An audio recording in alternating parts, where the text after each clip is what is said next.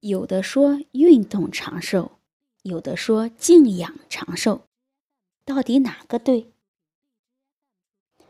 本问题产生的本质在于东西方思维方式的不同，而不仅仅局限于医学健康的层面。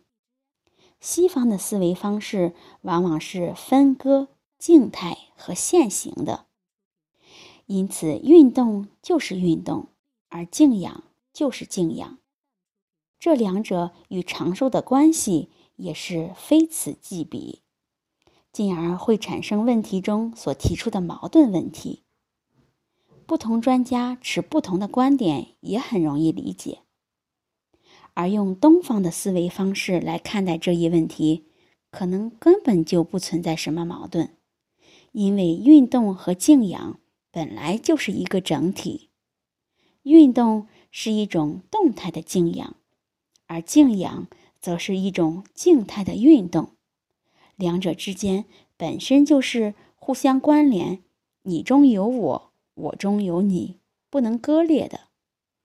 因此，单纯的坚持某一种说法，希望达到长寿的目的是非常困难的，而应该根据个人的具体情况，将两者合理的安排。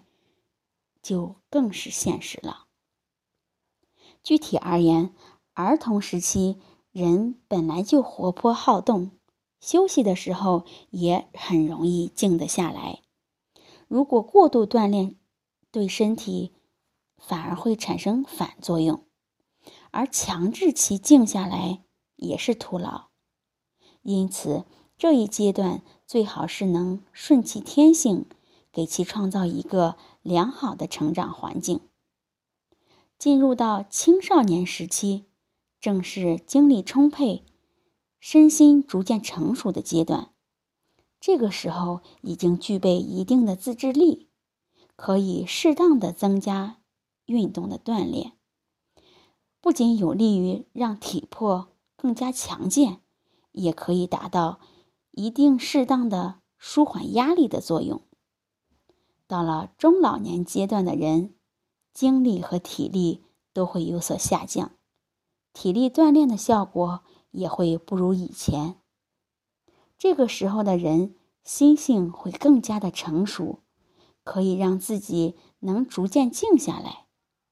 因此，这一阶段逐渐过渡到以静养为主是合适的。以上是从一个宏观的角度。